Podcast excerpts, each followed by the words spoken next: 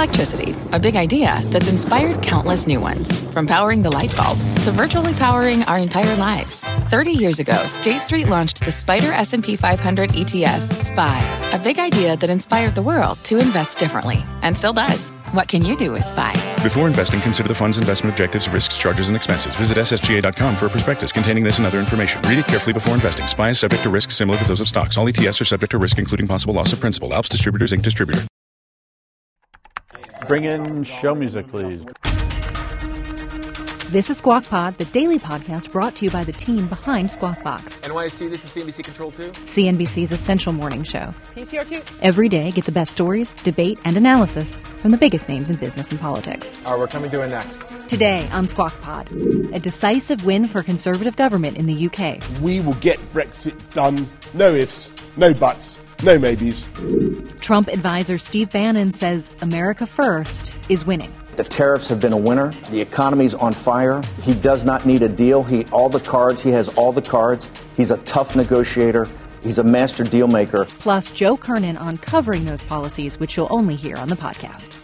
And Capitol Hill is debating drug prices, but the former FDA commissioner says they're missing the mark. Dr. Scott Gottlieb. That bill doesn't solve the drug pricing problem, if you will, the out of pocket problem for a lot of Americans. I'm CNBC producer Katie Kramer. It's Friday, the 13th. Squawk Pod begins right now. Stand Becky by in three, two, one. Cue, please. Good morning, everyone. Welcome to Squawk Box here on CNBC. We are live from the NASDAQ market site in Times Square. I'm Becky Quick along with Joe Kernan and Andrew Ross Sorkin. First up, an update on the trade war. President Trump has reportedly agreed to a limited trade agreement with Beijing that would roll back existing tariffs on Chinese goods and cancel the new tariffs that were set to take effect on the 15th. That's this Sunday. In exchange, China will reportedly boost purchases of U.S. farm goods and obtain other concessions. According to the reports, the Phase 1 deal includes a snapback provision that would reimpose tariffs if Beijing fails to make the purchases it has agreed to. Now, a source in China close to the trade talks told CNBC that the number of agricultural purchases give the Chinese pause. So does the American election coming up in 2020, which might result in more tariffs then despite a deal now, and also a concern for the Chinese domestic perception. Here's Andrew. Our next guest is China Beige Books International CEO Leland Miller. Uh, you were sort of, I could tell, making faces. I, what, what I, were you, hear, what I hear was that point. face trying to say? Well, the face is trying to say that, you know, we've known that there was going to be a baby trade deal. We've been saying this for months, but this is sort of a head scratcher. I mean, this is not even disguised as anything more than an agricultural purchases deal. But the problem is the purchases numbers don't even make sense. And the media report, there's no text yet. And when there is a text, it'll be interesting because if they're talking about a 50 billion number, is this a ramp up over two years, which is not possible, or is it a, is it a 2020 number, which is mathematically impossible? There's no way they could do 50 They can't do these numbers. So, so the so the the deal itself doesn't really have a foundation. They want to have a détente, but they don't really have a text. They don't want to make it public. They don't really know what the context. It just this is just a very So, but just just but, not a done deal. And do you think China's not doing this? No, I think I think, I think China's China- doing this because it's such a, as you would say, it's the threshold, the bar is so low. That's exactly right. So if, why not do this? They're getting a they're getting a détente. They're buying stuff they want to buy. Uh, apparently, they don't have to publicize what they're doing, and they're not having to, to turn these into actual contracts. So that if they don't like what President Trump Do you think doing, politically, though, internally, they could pull this off? it hurts their narrative to be talking about you know the state being directed to do this and the government directing them to do that, and it will hurt their trade relationships elsewhere. So there are issues why this isn't just easy, easy, but. If they want this done and they want this done, then it, they just order it getting done. But Le- Leland, uh, just looking at what's going to happen with this, when this deal is done, China's going to say, okay, they've won. President Trump is going to tweet out that this is the greatest deal that's ever been done with China. How do we actually assess that? What, uh, how, how are we supposed to figure out whether this is a good deal or not? It seems to me that a lot of it's left out. So, like you mentioned, it's just agricultural. But how do we actually have any form of measurement? Well, look, the president promised that a, a trade deal would be big and robust and would cover structural reform. And people are going to be really going at this thing to make sure it's something other than a purchases deal. Uh, But you're saying oh, that's all it is. It's a purchases deal. Look, we don't It's a purchases the deal, t- and you don't even know if they're really going to do the purchases That's what I'm seeing right now. Now they don't have a legal text right now, so we haven't been able to go over exactly what this says. The problem is, is that you know you have a deal right now, but if President Trump is being assailed as having given up things too easy, and 2020 comes in, and the Democratic candidate is someone who's stronger on China or trying to be stronger on China than President Trump, that we may not see a phase one deal stick into next year. This thing could be pulled back before the 2020 election. I think people are the idea that there's a punt. The punt's going to happen, but the idea that we're going to have a detente through the 2020 election, I think that is way too early to say that that's going to happen.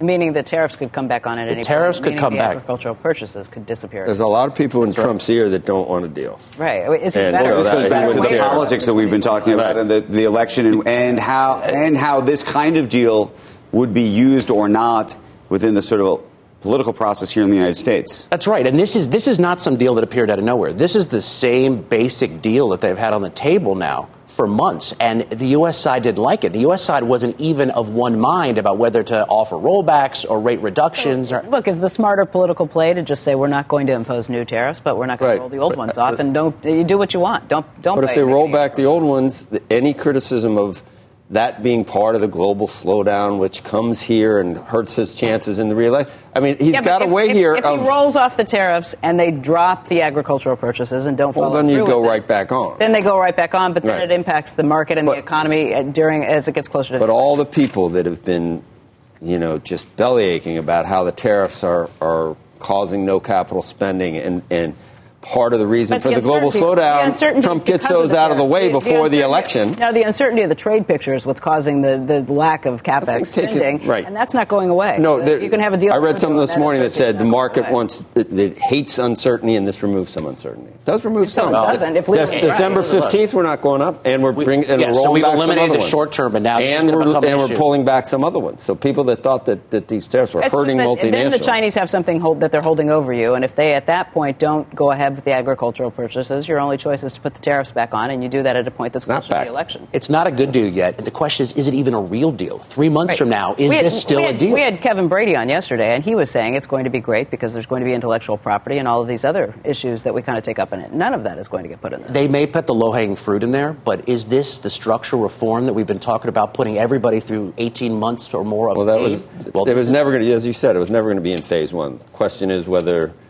there's really going to be a phase two if there's no if phase one doesn't. There will be no phase two, and in six months, there may not be a phase one. That's the big question. Well, it's a question. I mean, you said it as a statement. We'll see. Okay, we will see. Well, my friends, good morning, everybody. My friends, well, we did it. UK Prime Minister Boris Johnson securing a major victory overnight, his party taking control of Parliament. At a victory celebration, Johnson vowed to leave the EU by January 31st, saying, no ifs, no buts, no maybes. We will get Brexit done on time by the 31st of January. No ifs, no buts, no maybes. The result was more decisive than pollsters had forecast. Biggest uh, win since Margaret Thatcher, I think that in terms of 1987. Yeah, since uh, the uh, it's more than 70. He has a cushion of more than 70 MPs. And it doesn't. Uh, it's not happening in a vacuum maybe. either. If you Right. look at a, a Look around the country. Well, if you just look at the map in, in the UK, there's London, and it's the reverse over there. It's, uh, the the Labour was red, and, And- but London was all red, and then all the outlying areas were, were all blue. Looks like a, a map here. I was reading something from uh, a, a, an avowed leftist. What's his name? Jonathan Chait. You know that guy, Sorkin. I mean, Jonathan Chait.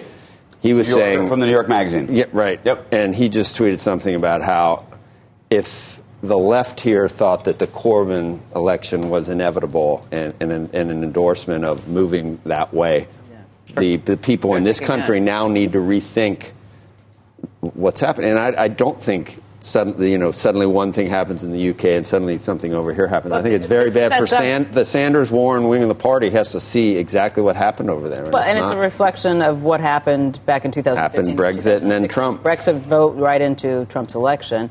FTSE, you saw, was up by almost. FTSE's up, pounds up, all the it, that also was like when Trump was going to be elected, the world was going to end economically, and when Brexit was going to happen, same thing. And the pounds up, markets the, are up. the bigger question this does raise is what what happens to the UK because Scotland We'll had a very overwhelming decisive vote saying that they would like to see a vote for secession. You have a similar situation in Northern Ireland. So can he maintain uh, the United Kingdom? It's going to happen January Big question. 31st, though. Oh, Brexit's happening. Yeah, Brexit's happening. The question And then he'll do a happens to tra- the and then- Kingdom after that. Those two guys, perfect. Trump and Bojo, but both with the hair, signing the, the bilateral trade deal. That'll happen quickly, I think. And you know, not for nothing, I, I saw other people saying this last night. Except for what's happening uh, this morning at 10 a.m. Friday the 13th, perfect. Trump's had this like crazy good week. It's like nutso. I mean, between the USMCA, uh, the China deal, whether it's The real or impeachment not, hearings? The impeachment hearings have not been. Look, these there are people that would argue that those have even been good when you only you don't even introduce any of the articles, Well- any of the real articles. Look, he won Brexit. He, he, he got Boris Johnson. He got USMCA. He got China. He got everything he wanted for the defense bill. He got the budget that he wanted. Back They're gonna China. cap it Let's off just- by hold on. Let's voting just- to- He- just- the- the just tariffs are all- spade a spade. Fine. He has not gotten China It's a in re- any it's, which it's way, a delay of the it's a, it's a delay of the December 15th trade talk. It's something And he can say major he deadline did. that he created that now he's pushing The off general- basically because he couldn't get the deal that Fine. he Don't, wanted. your voice doesn't have to go up to the high. But you know, let's just- to- it sounds like a. It sounds like an airplane engine. Relax for a Well, second. we're hearing Look, you make up this propaganda about. Okay, the, is that propaganda when every newspaper has it? So it's been a What? good week. Just face Boris- it. Boris John- U.S. agrees to limited China trade deal. It's going to. It, it got done. Did USMCA not get done? Sure, but but but Boris Johnson winning, you think is a I think that's Trump a big win? Yeah, I think it's a big. I, I think it is. He's, he was backing Boris Johnson, saying he hopes he wins, saying he hopes for Brexit, and it's it's not happening in a vacuum. It's not. It's a it's a defeat for globalists, elitists, and, and the like. And it was decisive. If you thought that you could It do was- another it was more referendum, extreme than the pollsters if you thought you could do another referendum where Brexit would lose, you know, best out of three or something, that's not going to happen. Look, the, the, the Boris Johnson was a much more extreme victory than had been anticipated by the pollsters. However, I think the China deal. I think we still have to wait and see what happens this week with Beijing going silent on this. And- and- if, if Beijing tries to change the terms again, I'm not sure that Trump would go along with it. We'll see. We got some more trouble for Facebook today. The social network finding itself under some more regulatory scrutiny over its proposal to integrate WhatsApp and Instagram. Reports say the Federal Trade Commission may now seek a preliminary injunction against Facebook as soon as next month. That issue concerns that the integration of the messaging services could violate antitrust laws and perhaps even more. Uh, make it very difficult, or even more difficult, to try to break up later. For more on this developing story, I want to bring in one of the street's top tech voices, Mark Mahaney, lead internet analyst at RBC. What do you make of this report? Uh, good morning, Andrew. So uh, uh, this uh, regulatory heat has been building for a while on uh, on Facebook. Uh, the company announced Zuckerberg announced uh, about six months ago that they wanted to make he wanted to make his services interoperable. That's WhatsApp, uh, Instagram, Facebook, Facebook Messenger. It hasn't been material because it hasn't occurred yet. Um, whether uh, if that was to be delayed or staved off, uh, it may undermine the user experience a little bit. I think the real loss here for Facebook long term could be an undermining of its ability to monetize WhatsApp, a huge asset which today has generated no revenue for them. If you got to a position where the FTC says, no, you can't integrate these products, could you see a Mark Zuckerberg say, you know what, actually, then there's more value to be had in having these as independent entities, not under one umbrella? I don't think so. I, I get the point, Andrew. I don't think uh, if uh, I don't think they would voluntarily look to spin these assets off. There's a fair amount of synergies that have been created to date, but uh, at least between Facebook and Instagram, between Facebook and WhatsApp, no, but between Facebook and Instagram, yes. So unwinding those synergies, I think would the Facebook itself would would view as a negative development. They wouldn't voluntarily do it. You'd have to force them. Extrapolate out real quick before we go. What does this mean to the other tech companies, and what does it say about what how aggressive you think the FTC might be in going after them? There are four or five names in tech that uh, are under Right. the regulatory spotlight Facebook, Amazon, Google, uh, Apple, and uh, Microsoft. So if the FTC is willing to do this with Facebook with assets that have already been uh, approved and, uh, and purchased, it probably would put uh, a lot of pressure on these companies But so to what, not what do any, component any parts major vulnerable? acquisitions going forward. So, but what, what's their- vulnerable? their- I mean, Apple's App Store is vulnerable. I imagine if you look at something no, like no. this. What? No, no. Andrew, step back. I think it would be their ability of these companies to do large scale acquisitions going forwards. Uh, I think uh, any acquisition they would consider in the future, they'd have to uh, they'd have to think about the risk of that being unwinded, unwound, unwinded several years down the road. I think that's what it would be. It would be a chilling impact on future M and A. Small deals as well? Oh, I don't know. Small little deals like Google for Fit, uh, Fitbit probably gets through something tiny like that, but even that's being reviewed. It almost seems like there'd be a chilling impact on almost all acquisitions, but especially right. anything sizable, 10 billion or above. Okay. Hey, Mark, thank you for waking up early. Appreciate it. Thank you, Andrew. Nice to see you. Happy holidays. You too. Cheese will be next. Next on Squawk Pod, the architect, Steve Bannon, the Trump advisor behind many of the president's America First policies, says impeachment is a unifying event. He believes, and I think his followers believe, and now all the Republican Party believe, that what he did was correct. It is what he was hired to do, uh, and that and he needs to be exonerated, not just acquitted by some majority vote. What's on the horizon for financial markets? At PGIM, it's a question that over 1,400 investment professionals relentlessly research in pursuit of your long term goals. Specialised across asset classes, but united in collaboration, our teams provide global and local expertise. Our investments shape tomorrow, today. Pursue your tomorrow with PGIM, a leading global asset manager.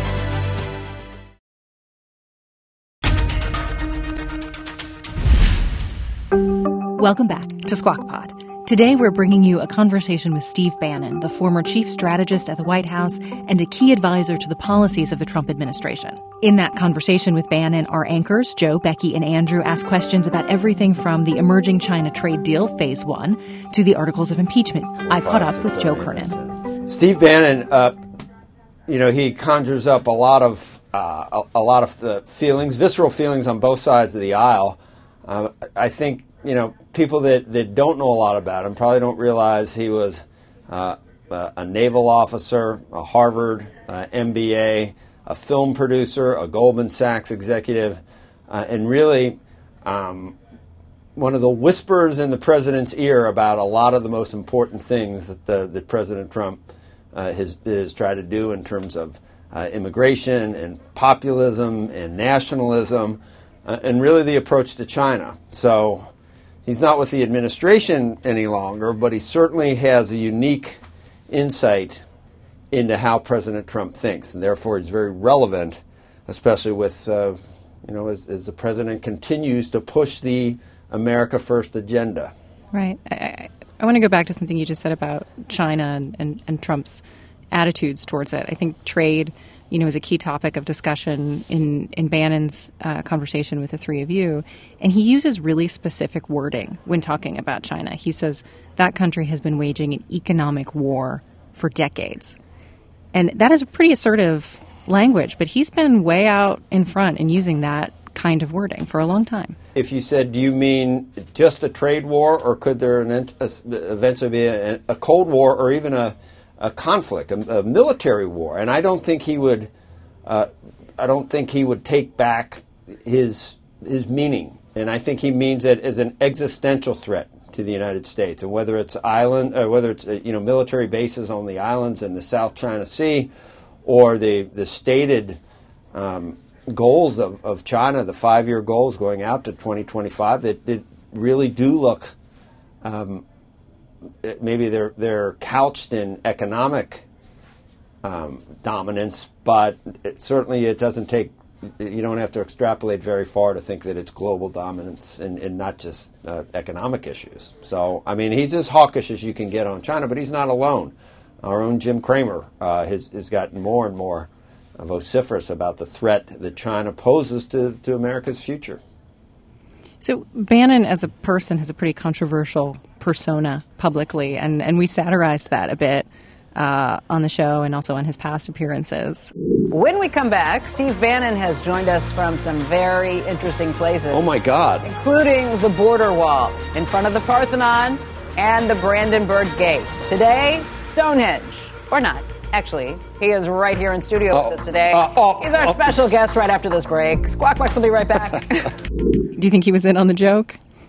Um, he knows exactly what he said in the past. I, I think that, uh, you know, I'm not necessarily, when we get certain mail or, or Twitter comments about him, the, he's a nationalist. Is he a white nationalist? I, I don't know. I'm not, I don't know what's in his heart. I don't think the people that, uh, that, that, that write that stuff really know what's in his heart either. So, you know, I've seen the same things said about President Trump. Should Steve Bannon not be on a, a, a network because uh, a certain part of the population views him as, you know, uses the hyperbole and, and uh, all the ad hominem attacks? I, I don't think so. He's, he's not, you know, he doesn't shave and he doesn't wear very nice clothes when he comes on either, but he's, he's very smart. Two, one, shoot, Joe. You've pointed out that the, the things that the president sort of stands for with his base were were existing long before you got involved, and that, that President Trump, you didn't tell him about. It. He is the leader of a lot of these populations. I'm, as President Trump says, I'm his top student. I'm right. proud to be his top student. But the,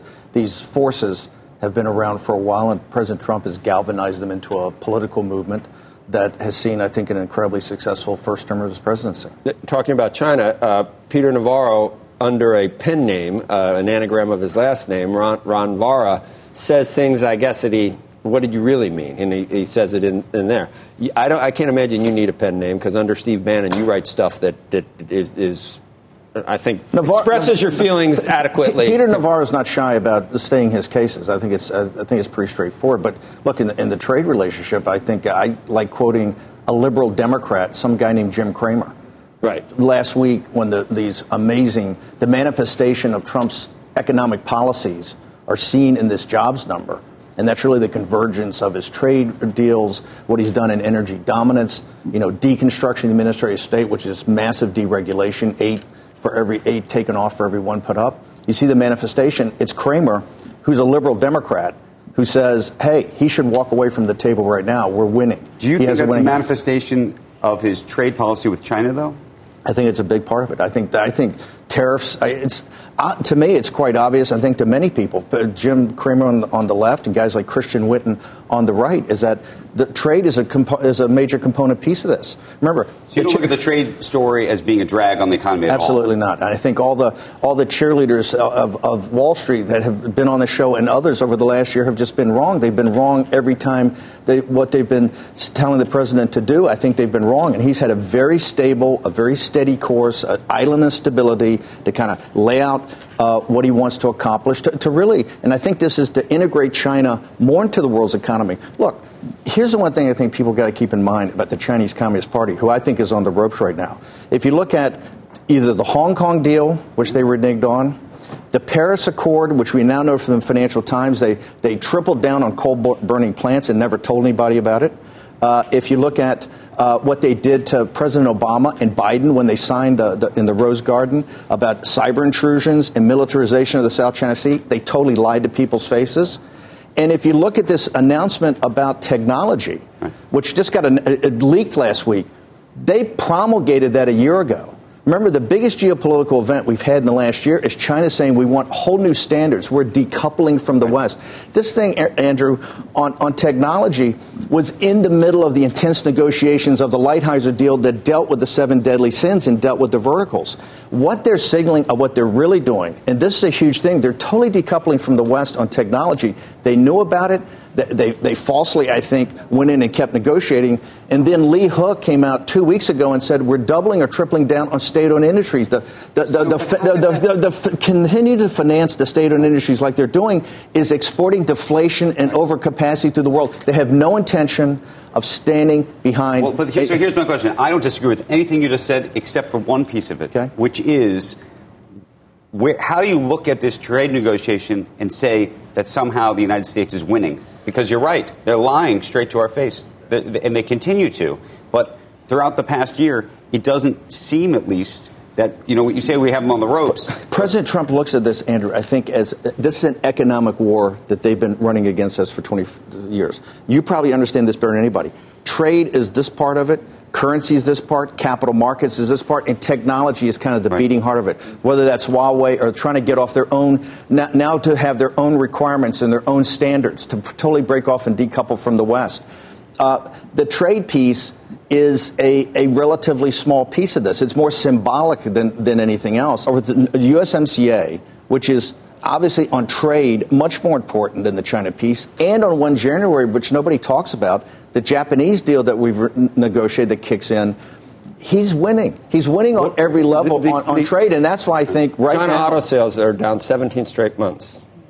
What's the latest export numbers from China? Yeah. Meanwhile, on Friday, we had a 50-year low in unemployment, 266,000 jobs, and new highs across the board, Nasdaq, S&P, and Dow. Where are you seeing the U.S. losing and China Can I just ask, can I just ask one we- question? I, I think it hurts China much more than it hurts us. But Yes. Steve uh, Liesman brought up a point the other day, and I hadn't really thought it through to that point. Multinationals, U.S. multinationals, uh, if you strip out China growth, their growth goes to zero. Do you? uh, What do you, what do you think about No, that? but I think this is. I think it's first of all. I think shifting the supply chain back. First, it's East Asia is coming back to the United States. Remember, this is the the central thing is about bringing high value added manufacturing jobs back to the United States. That's a commitment he made to the American people. He's very focused on that. That's what Might be part the of- magic wand. and, and, and it's to position us for the fourth industrial revolution, right? This is why the, the situation with ZTE and Huawei is so important, and President Trump's policies are all looking at that. Companies, well, other markets are going to boom. He is working on really an economic order that, that restructures the world around freedom, democracy, and free market capitalism, right? That is a massive struggle, and you have a mercantilist, totalitarian dictatorship right? That has enslaved their people. That's worked on. That's had a different business model. He's breaking that business model. That business model is in collapse. Look at the debt problem these companies have. Look at the, the, the meeting that Xi's in this week is probably one of the most important meetings the CCP's ever had. They're besieged in China, or in Hong Kong, and whether they're besieged, millennials, millennials who are on the streets fighting for free market capitalism and the rule of law. And inside their economy, we, I think we realize their growth's probably at zero. They have this massive, the New York Times reporting today, this massive problem with their corporations that can't pay The Hong Kong protester was Time uh, Person of the Year. Oh, wait, no, it wasn't. It was Greta. Steve, what do you think about what's happening in the impeachment situation? What does this mean for President Trump's reelection? I, I think this has had a, a since President Trump came out with a tweet that said unity and substance. Remember, he says the call was a perfect call. At the time he put that tweet out, there were a number of Republicans were saying, "Well, what he did was not right, but it's not impeachable." That's gone.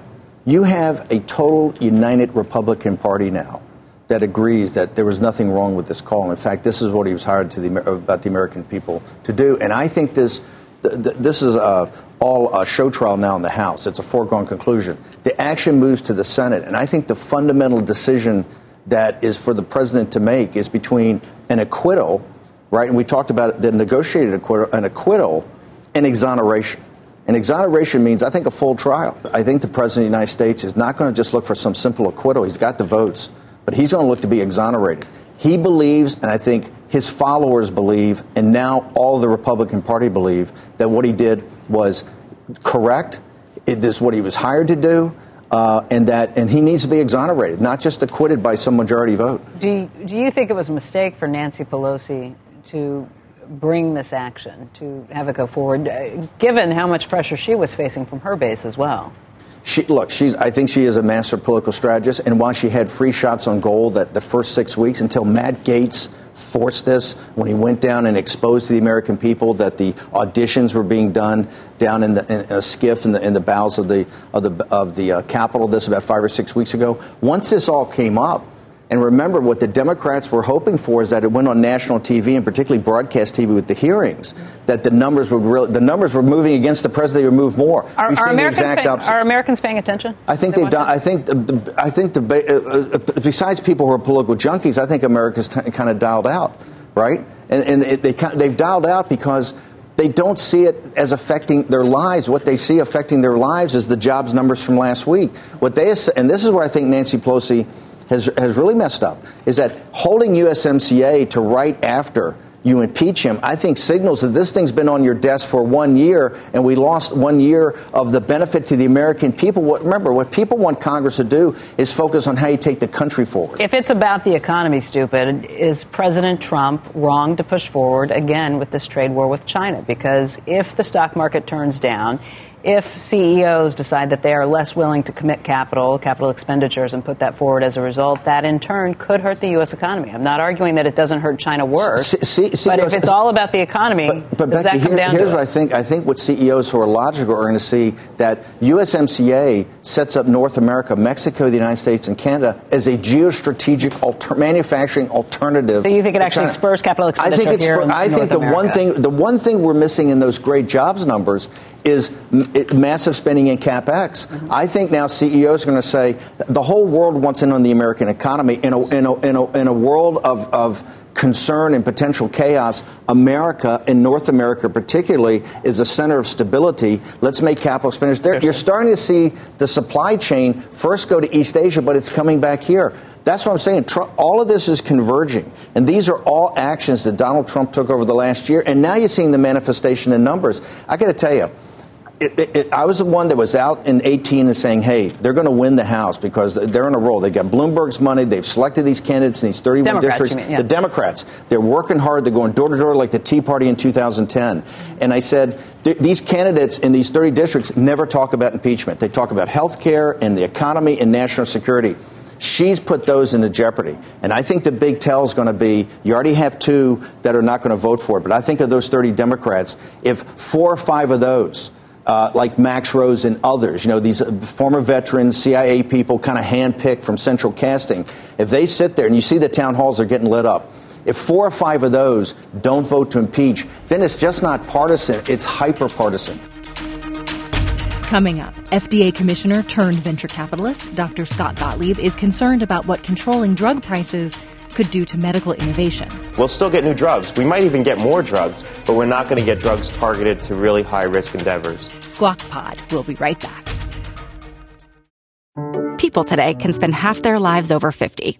So it's good to be financially ready for what's important to you as you get older, like a family vacation. Or starting your dream business.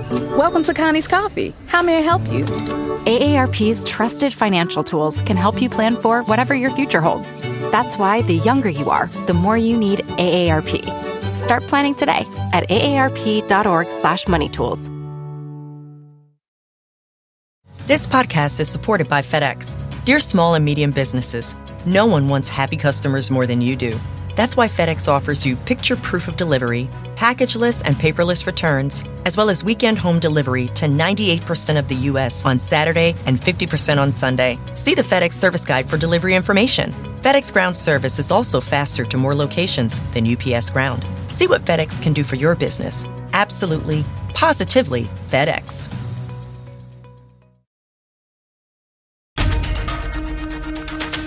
This is Squawk Pod. Three, two, stand Andrew by. Up and Andrew, cue. Good morning. Welcome back to Squawk Box right here on CNBC. I'm Andrew Ross Sorkin along with Becky Quick and Joe Kernan. The House passing Speaker Pelosi's sweeping drug pricing legislation that would give the U.S. government more power to negotiate lower prices. The Senate is not expected to take any action on the measure. It currently has a competing bill, and President Trump said he would veto it. In a Wall Street Journal op ed, former FDA Commissioner Dr. Scott Gottlieb tackles the drug pricing debate taking place on Capitol Hill. He says policymakers need to resist the urge to control drug prices at the risk of punishing drug makers. Dr. Gottlieb joins us right now. He's a venture capitalist at New Enterprise Associates, whose investments include biotech companies. He's also a CNBC contributor, and you're on the board of Pfizer, correct? That's right. Pfizer, the drug company. Um, Scott, this is always a difficult conversation because when people look at this, it's very obvious. Patients who are found to have cancer, something like 40% of them or something, um, have financial troubles within the first two years of that diagnosis. So this is a hot button topic. It sounds, um, at first blush, anybody who says you don't want higher drug prices, like you are just being mean and cruel to people who need these drugs and can't afford them. But you have a very important point to get across. What, what is that point? Well, look, there's patients facing real hardships here, and I think what's happened in recent years is more people find themselves underinsured for drugs. So when you look at the actual real price of drugs, it's not increasing that much. What's happening is more and more patients are out of pocket for their drug spend, and more and more of their out of pocket spending is tied to a list price that isn't the real price that the health plans are paying. The problem is if the government steps in and sets arbitrary price controls, which is really what this House bill does, um, the government starts to pick winners and losers and reallocates capital, and, and it's not going to necessarily, necessarily reallocate the capital into the highest use endeavors. And my fear is that what this bill is going to do by raising the cost of capital and capping expected returns is effectively reduce risk taking. So you're still going to get new drugs, but you're going to get investments in known targets and platforms that are well developed and, and the sort of high risk stuff like gene therapy and cell based regenerative medicine that really hold a lot of promise for the future. That's what's not going to get created. So let, us talk about those. Those uh, targets that we already are aware of, things that already have plenty of drugs that are out there for Right. treating. Uh, would be what? What sort of diseases are we talking? Things like cardiovascular disease, parts of the body, organ systems that we we really understand the biology well. That's those are targets that are well validated. Places in the body where we don't understand the targets really well are brain diseases like neurodegenerative diseases and certain kinds of cancers. That's where you've seen investment shift. You've seen the biopharmaceutical industry shift investment into the highest risk endeavors, in part because the returns were there. Um, Over you the last 15 years. Right. Over 15 years ago, the refrain about the drug industry was all they do is make Me Too products. All they do is make a fifth version of a statin or a blood pressure pill. So we took deliberate policy steps, and I was there when we did it with how we designed Medicare Part D and the Medicare Modernization Act to try to shift incentives into higher risk endeavors. And that's what the companies did. You've seen the companies shed their OTC businesses, their animal health businesses, their generic drug businesses, and they moved all their investment or a lot of it into the high growth, high risk parts of, of the industry. As a result, what sort of developments have we seen? uh, for these rare diseases where there was no hope before? Well, look, gene editing, gene therapy, where we really have the ability to cure inherit, inherited disorders, um, sickle cell disease. We'll have a cure of a sickle cell disease in the next five years.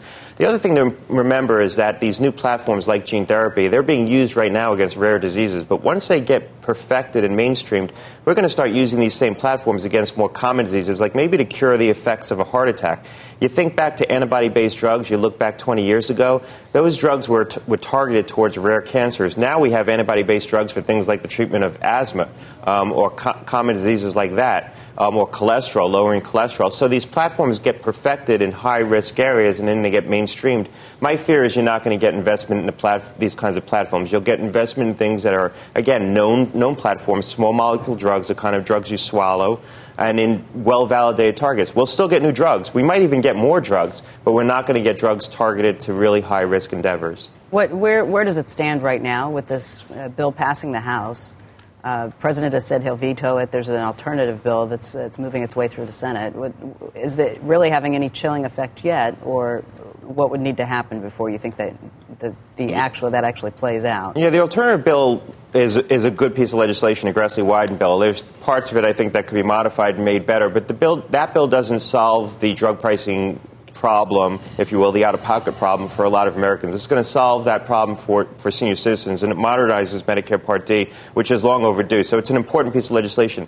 The House bill doesn't, uh, doesn't help a lot of consumers either. It's really not going to solve people's problems every day. What, what, what will solve the problems on an everyday basis? If this is that insurance companies are no longer paying for these things and people are dealing with these list prices that aren't the real right. prices that insurance companies pay, how do you fix that? Well, there is a provision in, in the, um, the bill that passed the Senate just recently, or, or is a compromise that, is said to be broken between Senate and House, that would mandate that the discounts, the rebates, need to be passed on to consumers. So that would be helpful.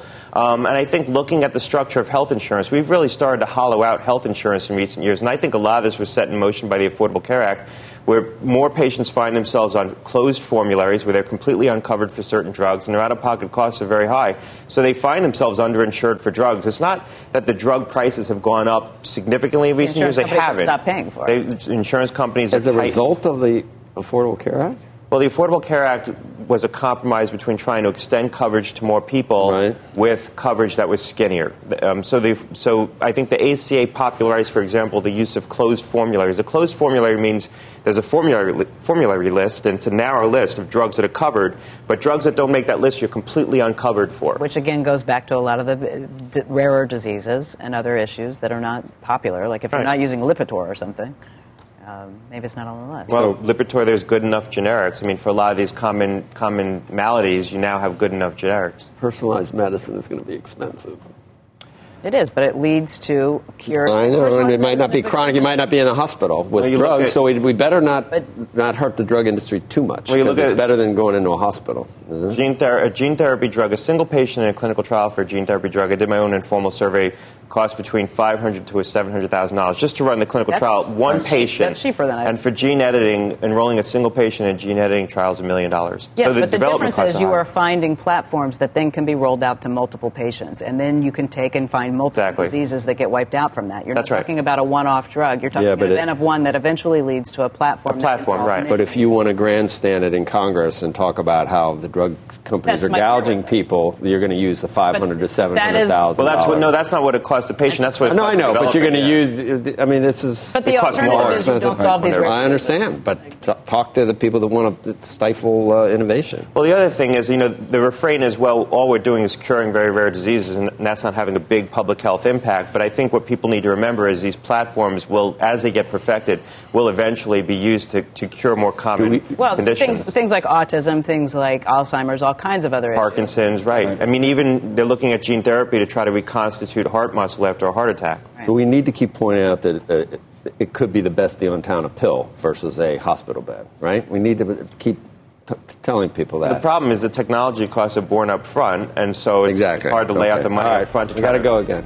Scott, come back because I love this conversation. That's the show for today. You made it to the end of another week. Squawk Box is hosted by Joe Kernan, Becky Quick, and Andrew Ross Sorkin. Tune in weekday mornings on CNBC at 6 a.m. Eastern. To get the smartest takes and analysis from our TV show right into your ears, subscribe to Squawk Pod wherever you get your podcasts. I'll see you later today, I guess. That's right, at the at the Squawk we holiday got party. that going for us. I don't think I can have a margarita, but maybe I'll have a enchilada or something. If you like what you hear, please leave us a rating or a review. That helps other listeners find Squawk Pod. We'll meet you back here on Monday. Have a great weekend. We are clear. Thanks, guys.